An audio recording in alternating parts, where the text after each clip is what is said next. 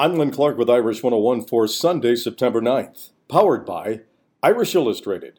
Become a subscriber today on the web at irishillustrated.com. Notre Dame scored 14 points off of two Ball State turnovers and racked up 414 total yards as the Irish defeated the Cardinals 24 to 16. Notre Dame rushed for three touchdowns, including two by Tony Jones Jr. and one by Jafar Armstrong.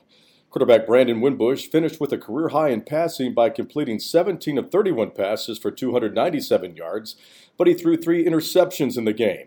Wimbush was pressured throughout the game and sacked four times by the Ball State defense. Wimbush talks about the game.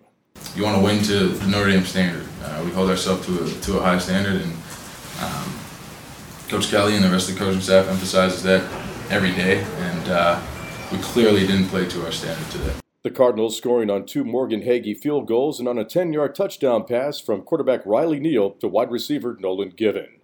Notre Dame now 2 0 hosts Vanderbilt next week.